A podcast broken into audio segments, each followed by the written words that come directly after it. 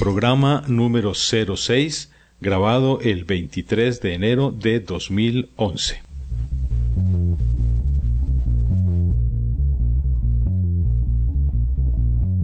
Temas de informática popular. Podcast producido por Gustavo y Daniel Santiago Montoya.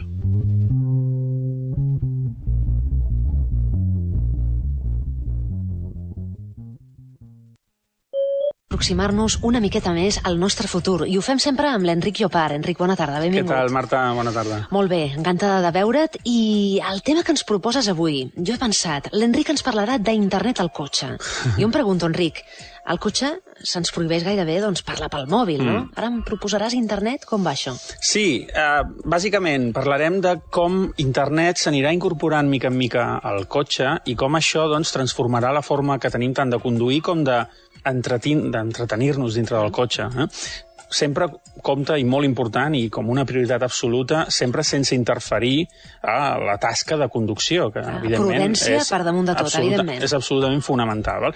Però bé, bàsicament el tema de l'internet al cotxe estaria molt vinculat a, a un concepte que és l'internet de les coses, eh? Del que algun dia parlarem amb calma. Sí, eh? Me l'apunto, eh? Sí, internet de les coses, que vindria a ser doncs, eh, que els objectes, es diu que s'aniran, doncs, cada cop estaran més connectats a internet, els objectes, i entre ells tindran la capacitat d'interactuar. O sigui, ara mateix som les persones les que estem connectats, interactuem, etcètera. Aviat, o mica en mica, els objectes tindran aquesta capacitat. Ja ho anem veient amb alguns electrodomèstics, sí. eh, que, neveres, etcètera. Eh? I, en, I en cotxes s'anirà imposant també una mica el tema. Val? Eh, llavors, utilitats de tot això i de tenir el cotxe connectat a internet, moltes. I, de fet, moltes, i, i la majoria d'elles encara potser no les coneixem i les anirem descobrint, no? Però per exemple, té, té moltes utilitats des del punt de vista de conducció i des del punt de vista d'entreteniment, el que hem explicat abans. Mm-hmm. Val? Des del punt de vista de conducció, els G P S, famosos, aquests que ja tots sí. tenim o molts cotxes tenen, um, clar, aniran incorporats dintre del que és el, el sistema del cotxe, i això els, els permetrà doncs, a, a anar a una altra dimensió, val? Una dimensió on uh, podràs doncs, tenir informació de si hi ha passes de part.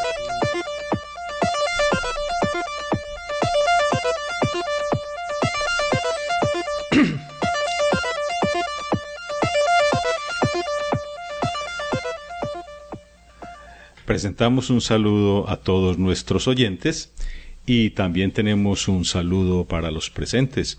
Hola, Mauro. Hola, hola, el saludo venía con Tocicita incorporada. Sí, lo, lo de la tos, bueno, se fue. Y un saludo también para el copodcaster. Hola, Dani. Hola. Todavía sigue siendo copodcaster, ¿verdad?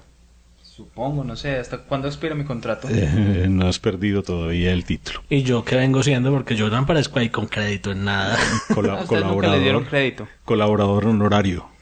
Ok. Bueno, este es nuestro programa cero seis, en el aparte para la reflexión que presentamos siempre al inicio del podcast para que ustedes eh, piensen sobre lo que les planteamos.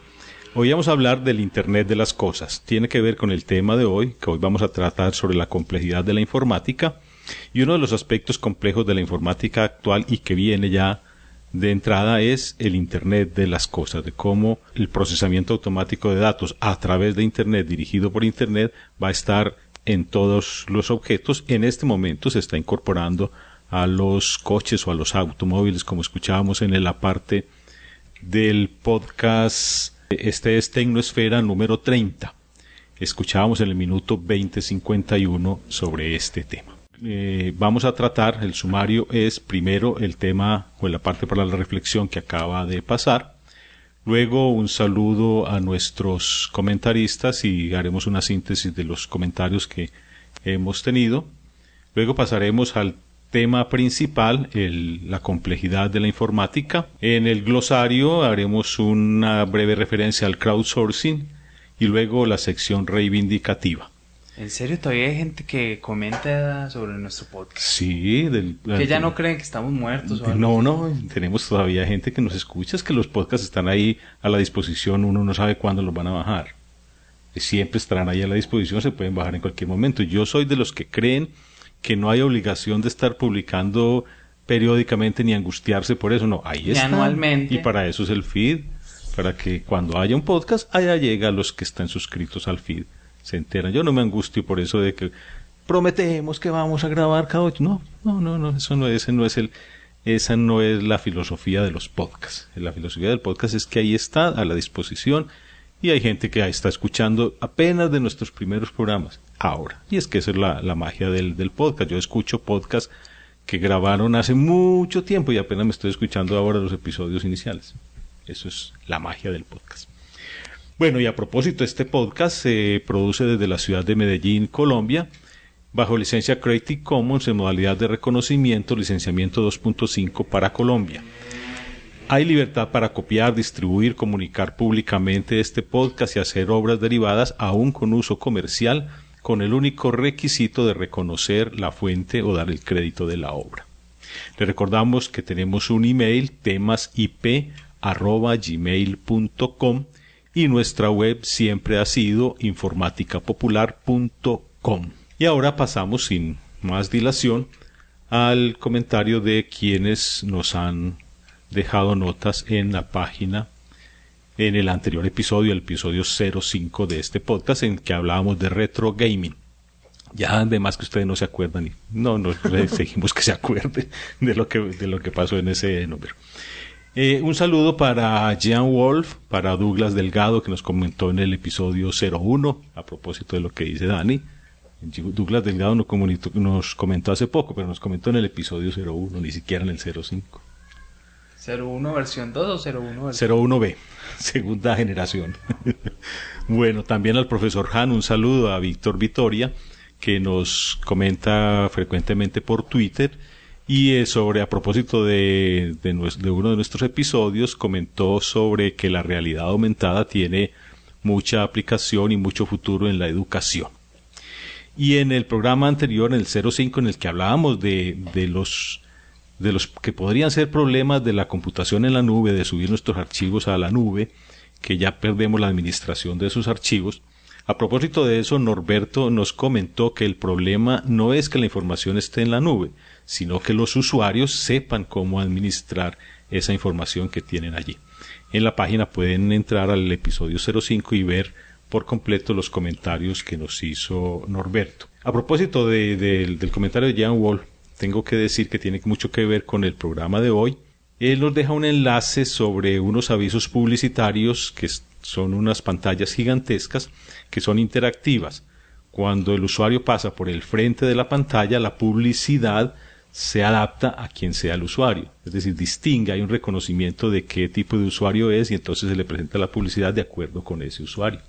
Es una es, es de lo que tiene que ver con la con el tema de hoy, de la complejidad, hasta qué punto ha llegado la complejidad en, el, en los procesos de información.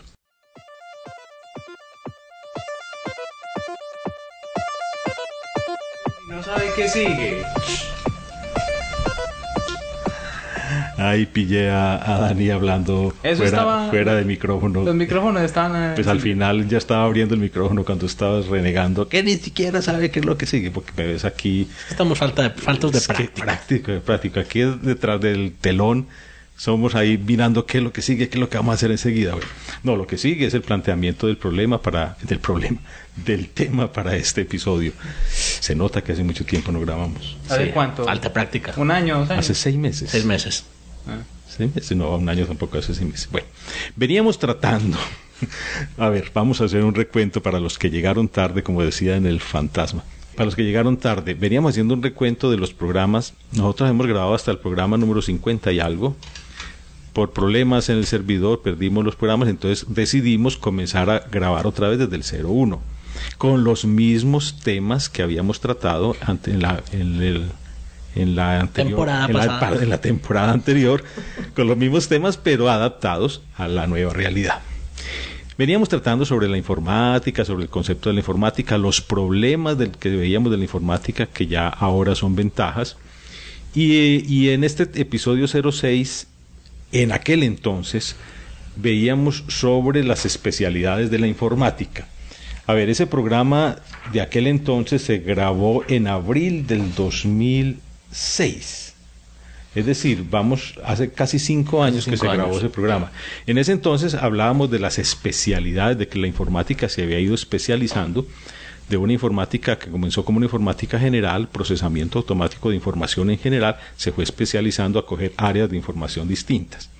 En ese entonces, hace cinco años, no había la complejidad que hay en el momento. Entonces ya hoy vamos a hablar es de la complejidad, no tanto de la especialización, sino de la complejidad que ha alcanzado el procesamiento de información. A ver qué tienen ustedes, les parece que ha alcanzado, que la informática se ha incrementado en especialización, en complejidad o en simplicidad. ¿Qué, qué concepto tienen ustedes? A ver, Mauro. Yo creo que más bien, no tanto que se ha hecho más compleja, sino que se ha hecho más amplia. Hace cinco años apenas estaban comenzando las primeras redes sociales, todavía era muy escasa la gente que estaba participando en estas redes sociales, era una cosa pues cuando comenzó, pues es que en estos días estaba escuchando un programa y a uno le parece como que esto, pues o sea, a uno le parece inaudito en realidad pensar que hace tres años Facebook no existía sí, y MySpace era lo máximo que había. Parece como que fueran tiempos muy largos y muy remotos, no es así. Pero hace tres años Facebook no existía, o sea, era un ¿Hace proyecto desde la creación de era, Twitter? Era un proyecto de nada, mientras que todo el mundo estaba en MySpace y eso era el boom y eso era el líder de las redes sociales, mientras que en cosa de dos años Facebook ha pasado a ser el dominante, MySpace se volvió una cosa para músicos y todas las demás redes han ido cambiando. Entonces lo, lo importante ahí no es tanto que las redes sean hecho más complejas, de hecho en muchos casos se han hecho más simples, más bien se hicieron más comunes, entonces en este momento hay una gama más amplia de gente utilizándolas y por eso cada red ha encontrado su nicho, como por ejemplo el caso ese. MySpace pasó de ser el viejo Facebook a convertirse en la red social para los músicos y para las bandas. Y va, y vaya camino de desaparecer. Entonces, y, y ya se está desapareciendo, no hace rato no escuchaba nada de MySpace. Sí. Entonces, ¿qué pasa? Más bien es eso, no se, es que se han diversificado, no necesariamente hecho más complejas, sino que como se ha hecho un público más amplio, cada nicho ha ido encontrando una cosa que hacer distinta. Hay bueno, redes pero, que son pero, para, para... Pero la diversificación y la complejidad, ¿de qué estamos hablando? ¿Acaso la diversificación no da lugar a, a complejidad? Eh, sí, pero a la vez ellos han tratado también de hacerlo cada vez más simple. ¿Por qué? Porque en, hace cosa de cuatro o cinco años para ingresar a estas redes sociales de pronto era una cosa más oscura, era para la gente que estaba acostumbrada a todos los, los trucos y todos los pormenores de meterse en una página de internet, que había que registrarse, que había que mandar una información, que había que esperar una verificación, entrar a tu correo, hacer la página de verificación. Sí. Hoy en día usted, Hoy es entra, todo más, más usted simple. entra, crea un login, ni siquiera le piden datos, ni quiere que verificar, usted crea el login, una contraseña y ya está dentro. Pero es que a ver, lo que yo digo es que complejidad no es complicación. No. Al contrario, complejidad da lugar a simplificación, por ¿Qué? lo que tú dices. Complejidad no es complicar. Al contrario, cuando las cosas son muy complejas, se hace necesario simplificar, lo que dice Mauro. A medida que van creciendo las redes sociales, que va siendo más, más amplio, o lo, como se dice, diversifica, como dice Mauro, hay que simplificar el uso de esas redes sociales. No quiere decir que esas redes sociales se hayan vuelto más simples, no, en realidad se han vuelto más complejas, han crecido, se han vuelto con muchas ramificaciones, pero el usuario la llega más fácil. Hay un fenómeno que en programación, cuando nosotros programábamos, acuérdate que primero empezamos a la programación simple y cuando pasamos a la programación orientada a objetos, que ya teníamos dos fenómenos, que eran la abstracción y el encapsulamiento. Yo creo que ahora se está dando, en el fenómeno de la informática se da algo parecido, hay abstracción y hay encapsulamiento. La complejidad se encapsula, los procesos complejos se encapsulan y se forman, se esconden.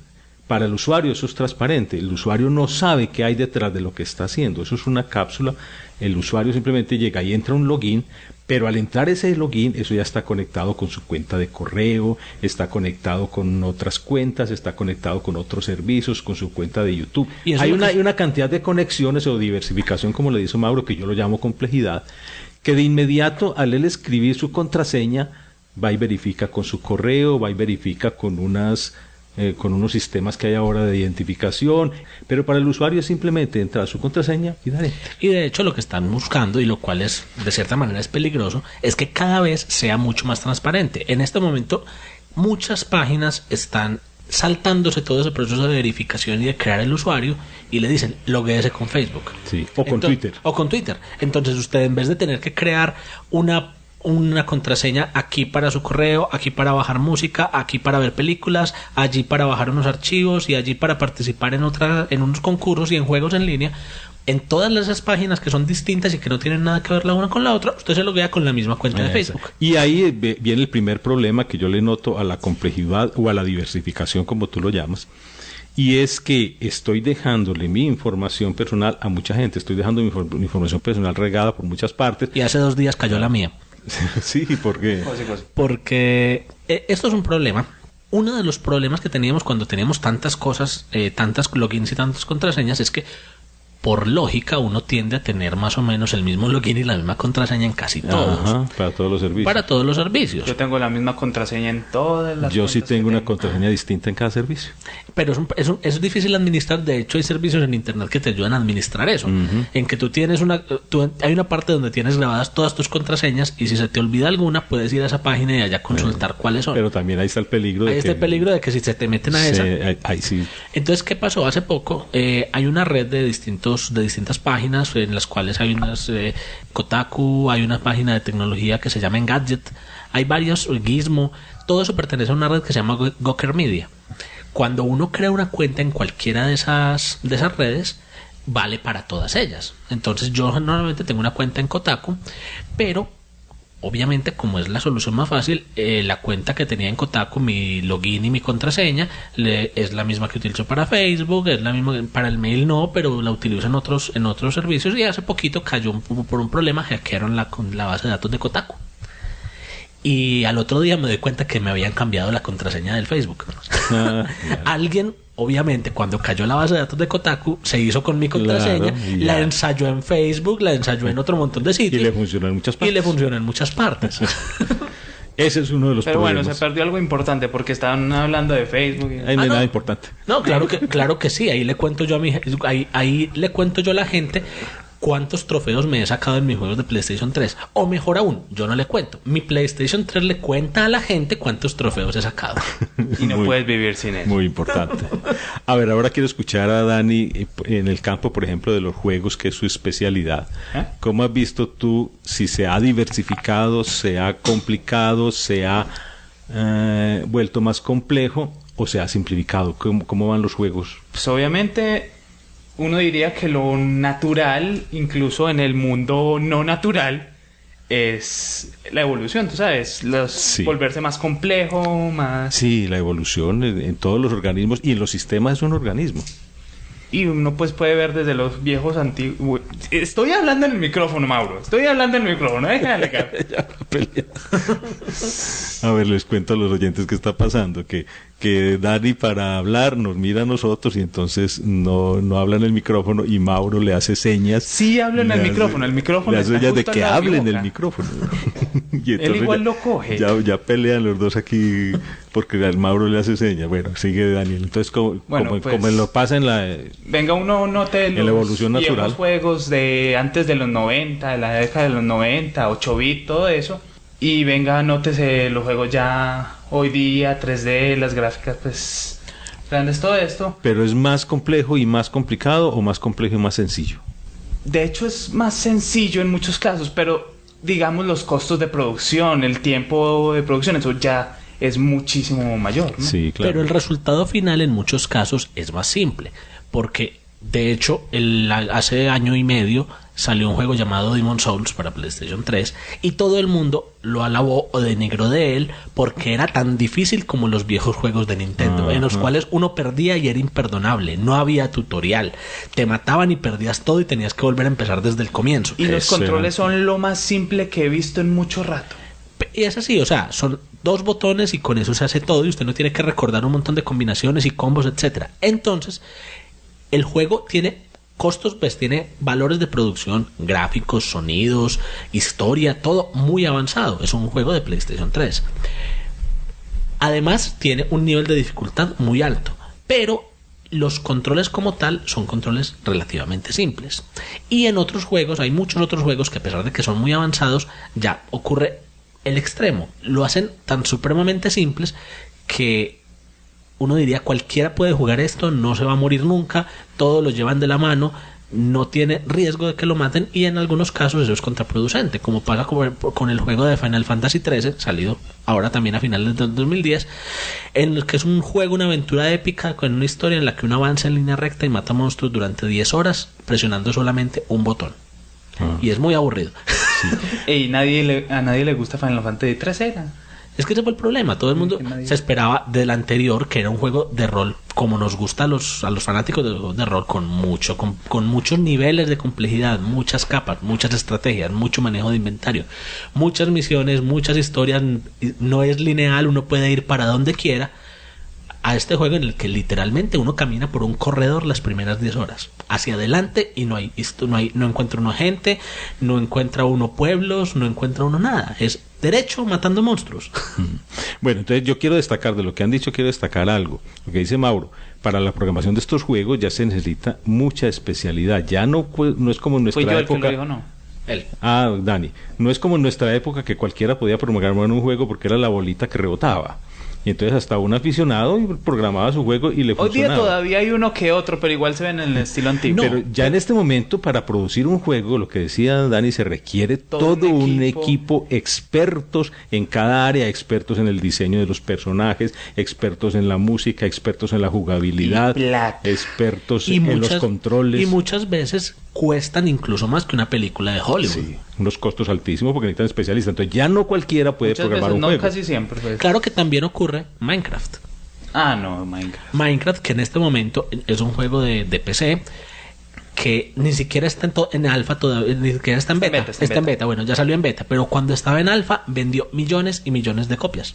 Mm. La gente pagó y los que ya pagaron tienen derecho a tenerlo cuando salga en beta y a tenerlo cuando salga definitivo. Es un juego que se ve como bloques, todo es hecho en bloques y uno explora y uno construye y uno arma, o sea, uno empieza como un cavernícola con palitos y tierrita y comienza a juntarlos para hacer herramientas y a juntarlos para hacer bloques y a juntarlos para hacer casa y a sobrevivir porque te atacan unas criaturas que viven ahí en ese mundo. Ese juego inicialmente lo hizo una sola persona. Creo que es un noruego, es un europeo.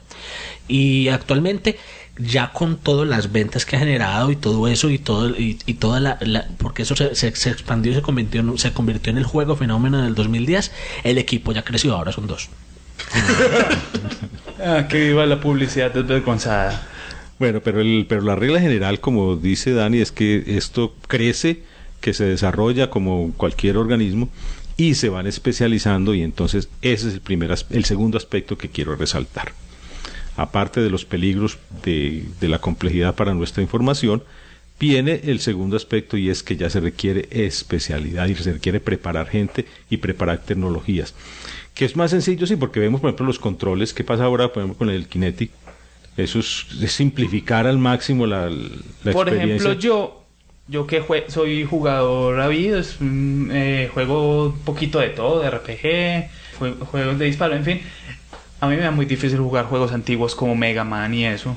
Sí, ya, ya no eres capaz. Los ya. Juegos antiguos que la, los controles, uno que dice que no responde bien, el salto que es que no se controla ni eso. Ahora te exiges que sean controles muy simples, muy fáciles de manejar. Tampoco. Ahí me estás pues, insultando un poquito también, no, pero, pero que... uno nota pues el avance en todo, controles sí. y esto. Sino que el año pasado lo que hicieron Sony y Microsoft, eh, porque vieron que definitivamente ya no tenían cómo ganarle a Nintendo en esa, en esa batalla, fue copiarle a Nintendo. Entonces lo que hicieron fue cada uno por su lado sacó sus controles de movimiento. Mucha gente ya los conoce, el PlayStation Move y el Kinect. ¿Qué es eso? Es... coger el público o tratar, porque les ha ido bien. El tratar... PlayStation Move sí tiene juegos. Sí, y no, y el que más se ha vendido es el Kinect, porque presentó una alternativa más novedosa, mientras que Sony lo que hizo fue copiar directamente el, el control del Wii, o sea, una, una, una, un, un movimiento, un detector de movimiento que tú lo mueves y señalas a la pantalla y otro, con, y otro con el cual controlas con una palanca. Microsoft sacó uno que es básicamente una cámara que lee, reconoce tu imagen, reconoce tu cuerpo y detecta qué movimiento estás haciendo. Y ya cada juego implementa de distintas maneras eso. Entonces, ese es el que más se ha vendido de los dos, porque el otro es una experiencia muy parecida a la del Wii. Mucha gente dice, sí, es como jugar en el Wii pero en alta definición, vale, y hay juegos buenos para eso, pero a la mayoría de la gente no le llamó tanto la atención como si lo hizo el Kinect, porque es algo completamente nuevo y... Y para pone, otro tipo de juegos. Y para otro tipo de diferente. Juegos que lo pone muy asequible para la gente que no coordina para presionar ni siquiera un solo botón. Hay gente que es así, hay gente que no ha jugado en toda su vida, no jugó ni siquiera en la época del Nintendo. Para ellos es completamente extraño relacionar el hecho de que yo presiono un botón y el muñequito salta en la pantalla. Entonces para ellos es mucho más fácil y es mucho más asequible el hecho de que si yo bailo aquí, el muñequito en la pantalla baila. Eso. Los usuarios también nos vamos adaptando a este tipo de complejidades y nos vamos enseñando a la simplificación que trae la complejidad. Eh, les recomiendo a este respecto escuchar el podcast cincuenta y tres del Arca de la Alianza, que trata sobre el desarrollo de la informática y nuestro papel como usuarios. Vamos a, a oírlo. Bueno, la, la tecnología ha evolucionado muchísimo, ha evolucionado muchísimo los sistemas operativos, el hardware, hasta tal punto que yo creo que se está empezando a cambiar la, la opinión que tiene la gente de informática y los conceptos como, por ejemplo, un usuario avanzado de, de informática. Si nos vamos diez años hacia el pasado, una persona que tuviese un ordenador, que supiese retocar un poco sus fotografías, aunque fuesen cuatro cosas, y editar mínimamente sus vídeos, sería un usuario avanzado de, de informática, además de los gordos, porque para editar un vídeo, para cambiar el formato a un vídeo, se necesitan unos maquinones impresionantes y el ordenador podía estar trabajando perfectamente durante varios días. ¿Te acuerdas tú de esa época, José? Sí, sí, claro, desde luego. No, en ese sentido de, de capacidad y potencia de proceso bruto, por decirlo de alguna forma, pues evidentemente hemos avanzado a pasos agigantados, ¿no? Ahí es donde, donde juega a nuestro favor la famosa ley de Moore, de que cada cierto tiempo pues se dobla la potencia eh, de la poten- al menos de los microprocesadores, que es que es la ley que intenta cumplir Intel con las sucesivas iteraciones de microprocesadores que ha tenido la roda.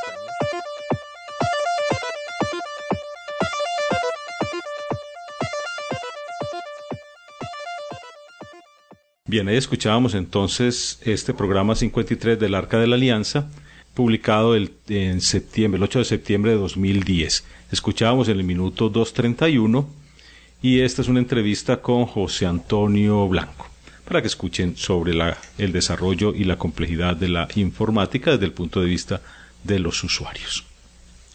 Ahora continuemos entonces, veníamos hablando de, del área de juegos, de nuestra propia experiencia del desarrollo y de la complejidad de, de la informática. Eh, Daniel decía algo que a, que a mí me, me, siempre me ha llamado la atención, y es que los organismos, cuando son simples, cuando no tienen complejidad... Yo de hecho lo relacioné con armas, ahí me están censurando. Porque... Eh, ah, tú hablaste de las armas. Yo dije que todo en la vida se podía de una u otra forma comparar con armas. A ver, ¿y qué comparación le das tú al desarrollo de la informática con las armas? Que el eme dieciséis apeste y que el A K cuarenta y siete es genial. ¿Por qué? Porque el eme dieciséis es excesivamente complicado, mientras el A K cuarenta y siete es muy simple y eficiente. Ah, bueno, pero entonces las cosas cuando son menos complejas, menos especializadas, funcionan más fácil, pero tienen menos funciones. Sí, sí. Porque sí. Un, un misil teledirigido pues puede funcionar más que un A K cuarenta y siete. Dicen los, los Spetsnaz. Lo que pasa es que, y hay una, en la teoría de la evolución también se habla de eso, y es que una eh, entre más súper especializado es un organismo, también tiene mayores debilidades en otras cosas. Sí. Cuando un organismo se especializa demasiado, cumple específicamente una función. Y eso pasa con la informática. Y eso pasa también con la informática, pero cualquier cambio, cualquier error o cualquier cosa que venga a afectar y que venga a afectar pues el ambiente en el que se desarrolla o el medio en el que se está desenvolviendo, inmediatamente esa superespecialización ya no va a servir porque ya no es capaz de desarrollarse ni de cumplir otras funciones. Entonces lo mismo pasa en la informática. Uno tiene pro- cada, cuando una empresa manda a hacer un programa muy especializado para este proceso que tiene, o cuando manda a hacer un, un, una suite de procesamiento de datos, por decir algo, para su nómina con muchos detallitos porque en esta empresa se maneja así y no nos gusta cómo se maneja en esta otra, cualquier cosa que venga a cambiar, una nueva dirección, una nueva política, un cambio en el, en el régimen administrativo, cualquier cosa, inmediatamente el programa no queda sirviendo para nada. porque no servía sino para los requisitos de esa empresa, mientras que hay otros programas que sirven para muchas empresas distintas y se adaptan a todas sus necesidades. Sí, muy bien. Bueno, vamos a tomarnos un, un descanso para que pasemos a otro aspecto del tema.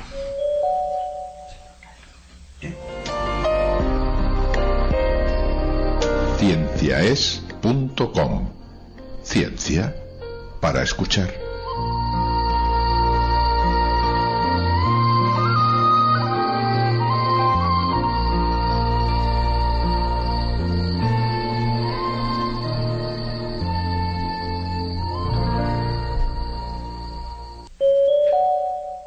Ahora quiero, a ver, como hacer un recuento de lo que pasaba en los inicios.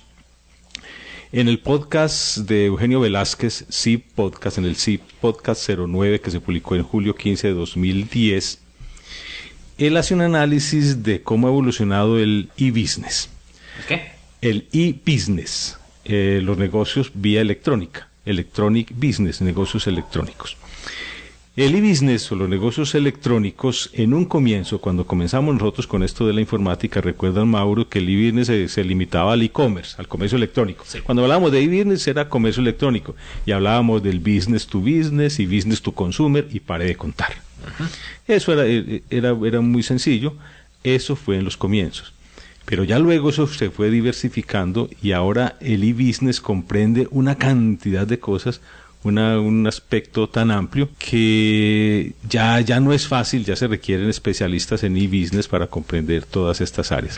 Eugenio Velázquez nos habla esto en, en este podcast. Quiero, quiero ponerles aquí en la, el, en la, una parte, no, no, no para escuchar, pues todo lo que él dice es bastante extenso. Escuchemos cómo comienza. Ya hace algunos años la compañía I B M lo acuñó como una estrategia comercial para promover ciertos productos propios de esa compañía.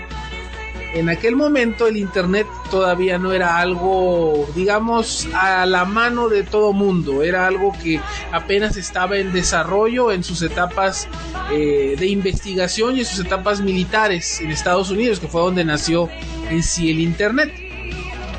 Cuando el internet años después se popularizó, se hizo ya asequible y accesible, digamos, a, a todo el mundo, aunque es un término muy general esto de a todo mundo, se adaptó el término de e-business a realizar operaciones de negocios vía las tecnologías que nos ofrece el internet. Técnicamente el e-business es realizar o mejorar una operación que realice un individuo o una organización vía las tecnologías de información, no necesariamente el internet, porque recordemos que las tecnologías de información no es únicamente el internet, el internet es parte de las tecnologías de información y de comunicaciones, pero no es, no es en sí el cien por ciento, el total. Sin embargo, en la práctica, las tendencias globales generales nos han llevado a encasillar, a amoldar, a remitir únicamente los e-business como las operaciones y los negocios que se realizan vía las tecnologías de información basadas en internet. Entonces vamos a dejarlo esto como el concepto del e-business. Es realizar operaciones.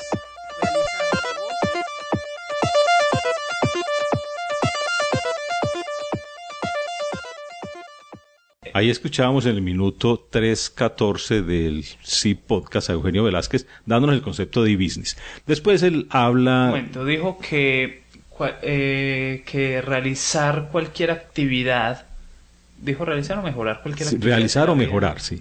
Cotidiana a través de... No, no de, de los negocios. negocios. De los negocios. De los negocios. Ah, bueno. Usando tecnologías de la información. Lo que pasa es que en este momento ya esas tecnologías de la información pues prácticamente es internet. Entonces el concepto ya se ha reducido a realizar o mejorar cualquier transacción de negocios a través de internet. Pero las transacciones de negocios son muchas. Él habla entonces del e-commerce, las transacciones comerciales, que era lo, lo primero, el que hablábamos antes, pero ya también está el e-learning, y dentro del e-learning ya hay varios conceptos, el aprendizaje, la enseñanza, eso es un negocio, el negocio de la educación. El e-learning, pero dentro del e-learning ya está el, el b-learning, el brand learning, una cantidad de cosas. También está el e-media, ya no solamente es comerciar artículos físicos, sino también artículos de, de multimedia, música, videos, películas, etcétera, todo lo que es entretenimiento. El e-media, eso también entra dentro del e-business ya en este momento. El e-banking, o sea, la banca electrónica, eso ya es un mundo a, a muy amplio y muy complejo. El e-social, o sea, los negocios en redes sociales. El e-invoice, que es la facturación electrónica, emisión y recepción de certificados. En fin, hay una, y son varios más. Ahí en este podcast él habla de todo esto, de cómo ya el e-business, mira, ya se ha diversificado, como lo dice Mauro, a muchos campos. Y ahora viene ya este, esto que se nos viene, que es el Internet de los objetos. Esto ya es una realidad. Ya los autos, como decía, como decía el, en el tema de la, de la reflexión, ya los autos todos vienen con el G P S incorporado. Ya vienen con la computadora central, que es el que maneja todos los aspectos del automóvil, el encendido, la administración del combustible, la administración de, de, de los sistemas de seguridad, en fin, ya tiene un sistema de cómputo central. Ya el, el, el coche o el auto trae todos estos sistemas informáticos y además trae la conexión a Internet, lo que se llama Internet de los objetos, porque los objetos ya traían incorporados desde hace mucho tiempo procesos informáticos, al horno, microondas, las lavadoras, las neveras, todo. Los microprocesadores todo se consideran... Sí, por eso, todo, todos esos equipos traen microprocesadores, todo, todos procesan información, hasta un microondas para cocinar procesa información de los tiempos de cocción y todo eso, ese procesamiento es automático, en unos chips que vienen incorporados. Incorporado. Entonces ya todos los objetos, las lavadoras, las neveras, los refrigeradores, los hornos, todo eso ven, venía ya incorporando informática, pero ahora se van es a conectar a Internet. Incluso las computadoras. Incluso las computadoras. No, pero es que hasta ahora se conectaban a Internet las personas. Eso es el concepto. Lo que yo decía ahora, yo no entro a Facebook. Yo jamás entro a postear nada en Facebook. Todos mis posts de Facebook son los trofeos que desaseguran el PlayStation tres. El PlayStation se conecta y postea a nombre mío que yo acabo de, que yo acabo de sacar un trofeo en Uncharted dos. Por tu ejemplo. Play es un objeto conectado a Internet. Que monitorean las reservas de comidas que uno lleva y cuando están bajas ordenan la comida eh, automática. Ese, ese. Eso fue uno de los primeros desarrollos en los refrigeradores, hacer eso. Aunque to- eso to- ya se desarrolló bien. ¿O? Algunos ya lo tienen. Sí, ya, ya eso es, ya es relativamente común. Y la, y la cuestión con esto es eso, o sea, dado que ya mucha, antes mucha gente cuando no existía todo esto, no estaba tan extendido el uso de las redes sociales, la gente veía eso como pruebas de concepto, o sea, sí, eh, Rich People Electronics, pues, o sea, no, uh-huh. Eso no lo va a tener la gente, eso para sí. ¿Qué lo usa la gente? La gente no tenía cuentas, la mayoría no tenía ni siquiera email, no tenían redes sociales. Pero no eso, es un, eso solo eso. en un comienzo. Solo era un comienzo. En este momento ya la gente sí está viendo la utilidad. Sí, eso se populariza. Mi teléfono, publica, mi teléfono publica automáticamente en dónde estoy yo. Si yo entro a un restaurante, por el G P S se da cuenta que entra al restaurante, entonces le dice a todos mis amigos en Facebook que yo estoy en ese restaurante y algunos hasta dicen que acabo de ordenar. Uh-huh. Y, ¿Y cómo podríamos vivir sin eso? No, y el problema es que eh, una una conferencia muy célebre en inglés en la Game Devel- en la Game Developers Conference hace hace no, en la G D C, que es solamente para desarrolladores de de juegos y de software en general. El tipo hablaba, era un, era alguien que creo, no recuerdo si era de, si era de Facebook o era de Zynga, que son los que hacen Farmville. Que Farmville es un juego que cogió gran popularidad, sí. Todo el mundo cultiva sus cositos ah, y, sí, y le manda uno las, y, to, y le manda una de las vaquitas. La cuestión con eso es que él hablaba de la ética, de, de la ética y de cómo, de cómo estos juegos se nos meten en la cabeza y es poco ético, pero ellos lo reconocen, pero así es como funcionan. Y es que nosotros tenemos de, algo, algo en nuestra, en, en nuestra naturaleza como seres humanos nos lleva a esto de ser, de ser cazadores recolectores. Entonces esas cosas que nos sueltan pequeños logros, pequeños achievements como los achievements de Xbox, como los trofeos de PlayStation tres, nos llevan a querer más. Nos llevan a seguir más. Ellos lo que quieren es convertir esto en un juego. Él daba este ejemplo y no estamos muy lejos de eso. Imagínense que dentro de unos años, cuando ya en este momento todos tenemos los teléfonos que se conectan a internet, pero ya dentro de unos años el, el, el, el, el cepillo de dientes va a tener un microchip y se va a conectar a internet. Entonces uno se levanta por la mañana y la cama que tiene un microchip va a decir siete y media, ¡prum! Cinco puntos por haberse levantado, levantado temprano, porque toda la semana me levanté tarde, pero hoy me levanté temprano. Entonces me levanto, voy, me baño, la ducha detecta que me bañé, entonces ran, cinco puntos más, y eso pasa a Facebook, me gané cinco puntos por haberme bañado y otros cinco por cepillarme los dientes, porque eso acaba de detectar que me cepillé los dientes, y todo se va a convertir en un juego de ir acumulando pequeños trofeos y pequeños uh-huh. puntos, que es lo que la gente está haciendo en este momento en Facebook, en Mafia Wars o en, o en Farmville o en Cityville o en lo que sea. Entonces la idea de ellos es hacer eso, y esa es, esa es, la, esa es la, la filosofía detrás del diseño de juegos que ellos están haciendo. Nosotros son pequeños triunfos, pequeños trofeos que no valen para nada, pero no, algo en nuestra naturaleza nos lleva a querer acumularlos y a querer mostrárselos a la gente. Ajá. Bueno, no. Yo co- sí. con, con todo menos la última parte. Yo sí soy un fanático de conseguir achievements y eso. No el, el más hardcore pues del mundo, pues, pero, pero sí me gusta conseguir uno que otro achievement ahí que me interese, pero tampoco voy a ir a alardearlo en ninguna parte. No, pero eso es algo que motiva a la gente. Sí, o sea, no, yo sé, yo estos, sé, yo soy un, un ejemplo raro. Estos yo, juegos, estos juegos existen desde hace mucho tiempo. Farmville es nada más ni nada menos que SimCity llevado a una granja en vez de una ciudad. Estos juegos de hacer granjas, de de de, de, de, de en una época había algo que se llamaba el Fantasy Soccer, que era la gente hacía sus, sus equipos de fútbol y los administraba como si fueran el, el director técnico de un equipo de fútbol por internet. Esos juegos existen desde hace mucho tiempo, pero lo que los llevó a popularizarse ahora, lo que llevó a que Zynga eh, sea la compañía más grande y con más plata de productor de juegos en este momento en el mundo, incluso más que Activision, incluso más... ¿Por qué? Porque están vendiendo como locos vaquitas y, y maíz y granitos en, en, en Facebook. Porque es que la gente... Hace mucho tiempo que existían estos juegos, pero la gente no los estaba jugando en masa porque no tenían ese detallito. Sí. Recolectar cositas y, mostrar, trofeos, y mostrárselo a mis triunfos. Vecinos. Sí, pero ahí, ahí hay un problema. Yo quiero volver a llamar la atención. Siempre, siempre soy reiterativo en esto. Miren el gran problema, lo que tú decías ahora de toda la información que van a mandar los objetos claro. a Internet. Ese es el gran problema. Toda la información que se recolecta sin que nosotros nos demos cuenta. Información que nosotros no controlamos, pero que otros pueden controlar. Y a este respecto, y hablando de los, de, de los autos que tienen G P S, quiero que escuchen este aparte de, del podcast Enredando trescientos treinta y nueve, que se publicó el veinticinco de febrero de dos mil diez, que en el minuto veintisiete cuarenta y siete nos dice lo siguiente. Rápido, haz espacio, Mauro, haz espacio. No, a ver, aquí está, aquí estaba el podcast de Enredando, no sé qué pasó. Desapareció. ¿Será que lo tengo que poner aquí manualmente? Busquémoslo, Enredando trescientos treinta y nueve. Música de elevador. A ver, alguien que me haga música de fondo allí.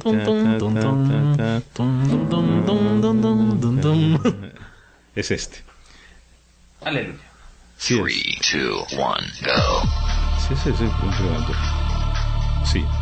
Pero vamos, tenemos que ir al minuto tres treinta y nueve. Hubo una falla aquí con el bookmark que yo tenía. Entonces aquí me disculpan que manualmente vaya a empezar a buscar. En, en furgonetas, ¿minuto que dije? Unos grandes. tres treinta y nueve. No, veintisiete cuarenta y siete. Las antenas, ah, veintisiete cuarenta y siete. Bueno, estoy seguro que, que la mayoría pues, pues, pues eso. Creo que pues tienen la televisión del, del vehículo. Estoy pensando que puede suceder con otros. Bueno, con los fabricantes, ¿no? En los últimos modelos el G P S podamos tenerlo de una forma integrada y no que sea un dispositivo aparte, eh, con las ventajas que puede tener en cuanto a manejo, eh, tener los mandos integrados cerca del volante y mucho más cómodo que un dispositivo aparte, ¿no? Bueno, pues eh, el, el, la extrañeza de, de, de este oyente va pues porque ha encontrado eh, en la web de TomTom un servicio nuevo de tráfico que se llama TomTom H D Traffic. Nos ha enviado incluso un pantallazo de cómo es eh, de cómo es esta esta página web y luego os explicaré el porqué el porqué el porqué se ha mosqueado. Vamos a vamos a conocer este este servicio TomTom H D Traffic. El camino más rápido para librarse de los atascos, dice, cuando sabemos que existen situaciones impredecibles en la carretera como atascos causados por accidentes u obras. En estos casos TomTom ha desarrollado una tecnología única llamada H D Traffic, que le proporciona la información de tráfico en tiempo real más precisa que puede obtener. Los servicios de tráfico estándar recopilan Información principalmente de radares de tráfico y sensores de carretera, no obstante, normalmente estos se encuentran solo en las carreteras más transitadas, con lo que no se obtiene una visión completa. Las actualizaciones de estos servicios pueden llevar hasta un cuarto de hora, quince minutos. Sin embargo, H D Traffic de TomTom, estoy leyendo en la web de TomTom, utiliza datos adicionales, señales anónimas de teléfonos móviles. Esto nos proporciona una información de tráfico más actualizada y actualizaciones recientes cada tres minutos. A diferencia de otros navegadores por satélite, se abarcan tanto las carreteras principales como las secundarias. Gracias a esta información de tráfico exclusiva en tiempo real se puede decidir con facilidad qué ruta eh, será más rápida y, de, y además podrá saber a qué hora llegará. H D Traffic le acompaña por Bélgica, Francia, Alemania, Países Bajos, Portugal, Suiza y Reino Unido, y continuamente está ampliando su cobertura a otros países. Respecto al funcionamiento de este servicio, dice que utiliza una nueva fuente revolucionaria de información de tráfico, el flujo en la carretera de millones de usuarios anónimos de teléfonos móviles. Atención, repito, la información de millones de usuarios anónimos de teléfonos móviles. TomTom recibe datos en tiempo real de las principales operadoras de telefonía móvil. Datos en tiempo real de las principales operadoras de telefonía móvil. Me imagino que ya estáis empezando a ver un poco por dónde van las cosas. Y los analiza en el momento para obtener una visión completa y precisa de la situación del tráfico. A partir de estos datos anónimos, anónimos, TomTom puede saber con exactitud dónde, en qué dirección y a qué velocidad viajan en la red las carreteras de estos usuarios, de todos estos usuarios de teléfonos móviles. Estos datos en el tiempo real se combinan con otras fuentes de calidad ya existentes eh, de información de tráfico utilizadas, como es el sistema R D S implementado en las emisoras de F M. Como resultado, H D Traffic es el servicio de información de tráfico más completo. Ahí tienen, ¿qué me opinan? Primero controlan nuestros cel- teléfonos celulares, después controlan nuestras mentes. Yo por eso no tengo celular, ¿sí ve? No, y es que ya todos los celulares se incorporan. Ahora los autos todos tienen G P S y los celulares también. O sea que todo el mundo está localizado a través del celular y a través del auto. Nos tienen, saben en qué momento estamos, dónde estamos, qué estamos haciendo, para dónde vamos. Lo que yo decía, o sea, el, el, el servicio que yo comenté ahora existe, eso no es ciencia ficción, no me saqué la, no me saqué la historia pues de la nada. El, es un servicio que se, se utiliza en Estados Unidos, que se llama Foursquare. Sí, en el cual muy popular. Es muy popular. Cuando uno entra a un restaurante, uno puede... Él, él detecta que entraste, detecta que estás ahí, le avisa a la gente de tu lista de amigos que estás ahí, pero además si tú calificas, si tú haces un comentario... queda ahí. Entonces toda la gente que tú conoces o toda la gente que entra a consultar ese restaurante no va a ver la reseña que le hizo la revista People, o no va a ver la reseña que le hizo esta página, esta, esta revista especializada en restaurantes. No, va a haber un compilado de todas las reseñas anónimas que hizo toda la gente que utiliza el servicio, y quizás sean mucho más confiables que las que hizo tal o cual revista. Sí. Entonces, el problema ahí es que, bueno, eso es algo a lo cual nos inscribimos, eso es algo en lo cual estamos participando voluntariamente, pero hay muchas otras cosas en las cuales no participamos uh-huh. voluntariamente, que también nos pueden rastrear. O que las operadoras, como en este complejo de la informática ya hay tanta gente involucrada, las operadoras sin nuestro consentimiento suministran esa información, claro, como, que como sí. en este caso que se analizaba en el podcast. Y por eso es que normalmente, por eso es que después nos comienzan a llegar publicidad al, al, al teléfono móvil o a la o al o al Facebook o a lo que sea, nos comienzan a llegar información y nos comienzan a llegar correos y nos comienzan a llegar incluso spam. ¿Por qué? Porque por ahí le repartieron nuestros datos a alguien que no le dimos autorización, pero lo repartieron igual. Muy bien. Como siempre ha pasado. Bueno, a modo de conclusión, yo quiero decir que estamos fregados. La, no, la diversificación o la complejidad, como yo lo llamo, de la informática, entonces ya tiene o exige desarrollos en tres frentes, me parece a mí. Necesitamos desarrollar primero la tecnología y la capacitación, es decir, la educación e investigación en aspectos específicos. Hay que formar gente, lo que decía Dani, las universidades estarán formando profesionales para el área específica de juegos. Yo dije eso. No, como tú decías que se requiere, ah, el equipo. Requiere gente que desarrolle. Y nos, nuestras instituciones educativas, los centros tecnológicos sí están desarrollando la tecnología y la educación para eso. Y no estamos hablando sino de esa partecita. Y para todo el otro universo complejo de la, de la informática, sí estaremos preparando la gente. Ese es el primer aspecto. El segundo aspecto es que el derecho tiene que evolucionar para solucionar los conflictos, porque es que son conflictos de características específicas. Esto que estamos hablando, por ejemplo, de que una compañía ceda mi información sin mi autorización, ¿cómo nos van a solucionar ese conflicto luego? El derecho tiene que estar evolucionando, y evolucionando no tanto para para dictar disposiciones restrictivas, para restringir, como la ley SINDE o el ACTA, o, el, o ahora que en, en Estados Unidos están tratando de restringir la legislación sobre neutralidad en la red. Y el tercer aspecto es que las personas, nosotros como usuarios del ámbito, del ámbito informático, seamos cada vez más conscientes de cómo nuestros derechos entran o pueden entrar en conflicto con este mundo de la informática, con este complejo o diversificado.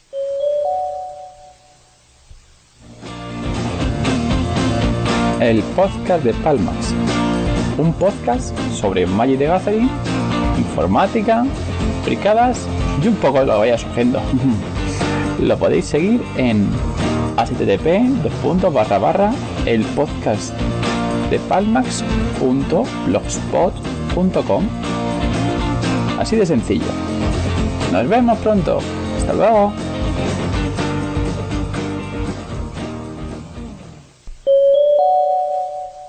Como se habrán podido dar cuenta, en este podcast se cometieron todos los errores posibles. Errores de principiantes. Realmente se nota que llevamos mucho tiempo sin grabar. El último de los errores fue que la grabación se interrumpió abruptamente. No, el programa se perdió la última parte, y esto que están escuchando es una grabación que hago posteriormente para agregarla al archivo inicial. Como muchos saben, y algunos no lo saben, nuestro podcast lo producimos de un solo tirón. Nosotros no hacemos edición del podcast, sino que en una grabadora, no, en, no usamos computador, en una grabadora en una sola sesión hacemos la grabación en un solo bloque sin luego editar nada. Pero esta vez, obviamente, como hemos cometido todos los errores posibles, nos toca hacer en edición, agregar este último, esta última parte que estoy grabando un día después. Por eso escucharán diferencias de sonido. Eh, mucho le he dudado si publicar este podcast o no, porque realmente no quedé satisfecho por todas las dificultades que tuvimos en la grabación. Sin embargo, voy a hacer esta nota final y luego resolveré si se publica o no. Eh, de la última parte que se perdió, entonces solamente voy a rescatar eh, la sección reivindicativa, en la cual teníamos un, un clip del podcast El Arca de la Alianza número cincuenta y dos, en la cual se habla de la complejidad y medios sociales. Este episodio es del primero de septiembre de dos mil diez, y en el minuto, y vamos a escuchar la parte del minuto veinticinco dieciocho. Es una entrevista con Benito Castro, experto en comunicaciones empresariales en España, y en esta parte él nos habla eh, de la complejidad del desarrollo de la tecnología, los nuevos medios y los medios sociales de comunicación, y dice que han traído nuevos retos al ámbito empresarial en tres puntos de incidencia. Primero, la dificultad para delimitar y estandarizar denominaciones y conceptos. Segundo, la mayor complejidad para las empresas destacarse en medio de la saturación de publicidad. Y tercero, la brecha que separa a las directivas de la empresa y los responsables de la comunicación online. Entonces vamos a escuchar esta parte para terminar el, el podcast, pidiéndoles a todos disculpas por las múltiples fallas que hemos tenido, pero de todos modos lo hacemos con gusto. Eh, muchas gracias entonces, y los esperamos en la próxima. Hasta pronto. Y es un poco significativo, puesto que lo que nos está diciendo es que al fin y al cabo se están construyendo muchas cosas, se están uh, desarrollando muchas cosas, se está evolucionando muchas cosas, y el estar en momentos de evolución, de desarrollo, de novedades, eh, nos impide tener, digamos, una serie de ideas o una serie de denominaciones eh, perfectamente establecidas, con el máximo consenso posible, eh, como puede ser el que la dirección financiera es la dirección financiera, independientemente de que sea la época de la era industrial o la era de la revolución de la información. Uh, falta, digamos, tiempo y perspectiva como para que se asienten determinadas ideas y determinadas denominaciones. Y gracias a, al marketing online, por definirlo todo en un conjunto, es más fácil definir la imagen de una empresa, es más fácil eh, llegar a un sector a fin de cuentas, ¿no? Eh, yo creo que es, es, es interesante porque, fíjate, es más fácil desde el momento en el que una empresa hace diez años para acceder a un medio de comunicación lo que tenía que hacer era pagar una publicidad, comprar un espacio, por tanto, o alquilarlo porque solamente era para un día o para un minuto o para unos segundos eh, o para una temporada. Eh, pero ahora la, la gran novedad es que las empresas pueden tener sus propios medios de comunicación o pueden tener acceso, bueno, sus propios medios de comunicación online, por supuesto, o pueden tener acceso a eh, algunos medios eh, abriéndose perfiles en esos medios. Si pensamos en Facebook o Twitter, ¿no? Una empresa puede tener su propio medio online, como es un blog, y tener acceso a Twitter en su, con sus perfiles, o Facebook, o bien otras plataformas. Entonces, eso facilita el que la empresa, con costes relativamente elevados, o sea, relativamente pequeños, perdón, pues pueda tener su propia uh, presencia a través de estos medios online. Y eso, eh, diríamos, es perfecto para que la empresa tenga su propia presencia de imagen eh, en el mercado. Y, y, y esto es así. Lo que sí que es cierto es que eh, vivimos tiempos de sobreabundancia de información, sobre abundancia de imágenes vertidas en, en, el, en el mundo a través de tantos y tantos medios de comunicación, clásicos, no clásicos, online, offline, etcétera, etcétera, que ahora tener la particularidad, la singularidad y convertirse en una imagen clara, bien, bien definida, bien uh, decodificada por, por, por el receptor, bien entendida, pues es una cosa que empieza a complicarse, puesto que hay mucho, mucho, mucho, hay una gran sobreabundancia. Ah, digamos que se mezcla la facilidad de poder tener tus propios medios, de, de gestionarlos tú directamente, con la dificultad de ah, una, una eh, complicación a la hora de, de mayor eh, dificultad en que las personas eh, perciban con claridad tu marca. Es decir, antes, hace diez, quince años, una campaña de publicidad con muchos anuncios podía tener un impacto notable. Y ahora, dado que hay muchas televisiones, dado que está la televisión en Internet, dado que hay tantos y tantos y tantos medios, pues es muy difícil que esa misma campaña eh, consiga llegar con claridad a los receptores. Y eso, aparte, ya el, el trabajo de, de, de submarinismo que tienen que hacer por la red una... Los, los responsables de, de estos servicios de una compañía para buscar todo lo que se dice en Internet sobre ellos, ¿no? Me estoy acordando, por ejemplo, ahora del caso de, de Movistar, cuando iba a salir el, el iPhone cuatro, que por un lado se decía que iban a dar puntos, luego si llamabas te decían que no, en, en Twitter estaba el responsable diciendo no, que sí, que sí. Entonces, eh, ¿aquí qué pasa? Que no se terminan de, de aclarar los, los responsables de las redes sociales con la dirección de la empresa, ¿o dónde está el fallo de comunicación en estos casos? Pues yo, fíjate, creo que, que has señalado ahí un, un gap eh, importante, un hueco, un vacío importante entre, entre la, la dirección y los responsables de la presencia online, ¿no? Un poco lo esbozábamos indirectamente eh, unos minutos anteriores, ¿no? Es decir, los altos directivos dicen, yo he tenido ocasión de estar con algunos de ellos en grandes empresas que te dicen, sí, sí, sí, esto es muy importante, esto es fundamental para nosotros, nosotros sabemos que tenemos que estar, y me consta que, que hacen esfuerzo por, por estar, eh, pero a renglón seguido te dicen, pero no sabemos, no sabemos cómo lo vamos a hacer. Eh, yo he tenido la ocasión en, en varias, varios encuentros con con altos directivos de empresas muy importantes en España, ¿no? Entonces, eh, eso yo creo que, que, digamos, les dignifica porque es una manera en petit comité, obviamente no con luz y taquígrafo y con altavoces, de reconocer limitaciones. O sea, limitaciones a la hora de eh, saber eh, qué es lo que está ocurriendo en el mercado. Eh, entonces, eso que es la realidad de aquellos directivos que tienen la capacidad de autocrítica como para llegar a decir sí, sé que es importante, pero no sé cómo hacerlo, eso es la punta del iceberg.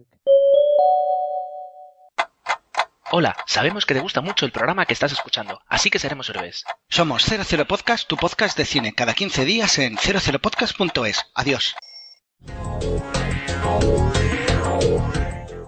Una gran conmoción en la fuerza siento, amigo Spock. Los aficionados a la ficción ciencia más turbados están. Es lógico, maestro Yoda. Fuera de órbita, el podcast de ciencia ficción ahora es quincenal. Mis anos fútbol, como todo una. Mis anos mucho me gustan. Yo también lo descargo de fuera órbita punto blogspot punto com. Si conocieras el poder del podcasting, tengo que escuchar Fuera de órbita.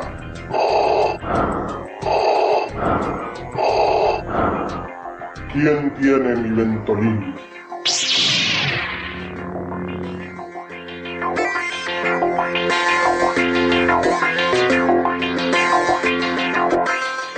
Hola, mi nombre es Javier Romero y soy un paladín a la taza.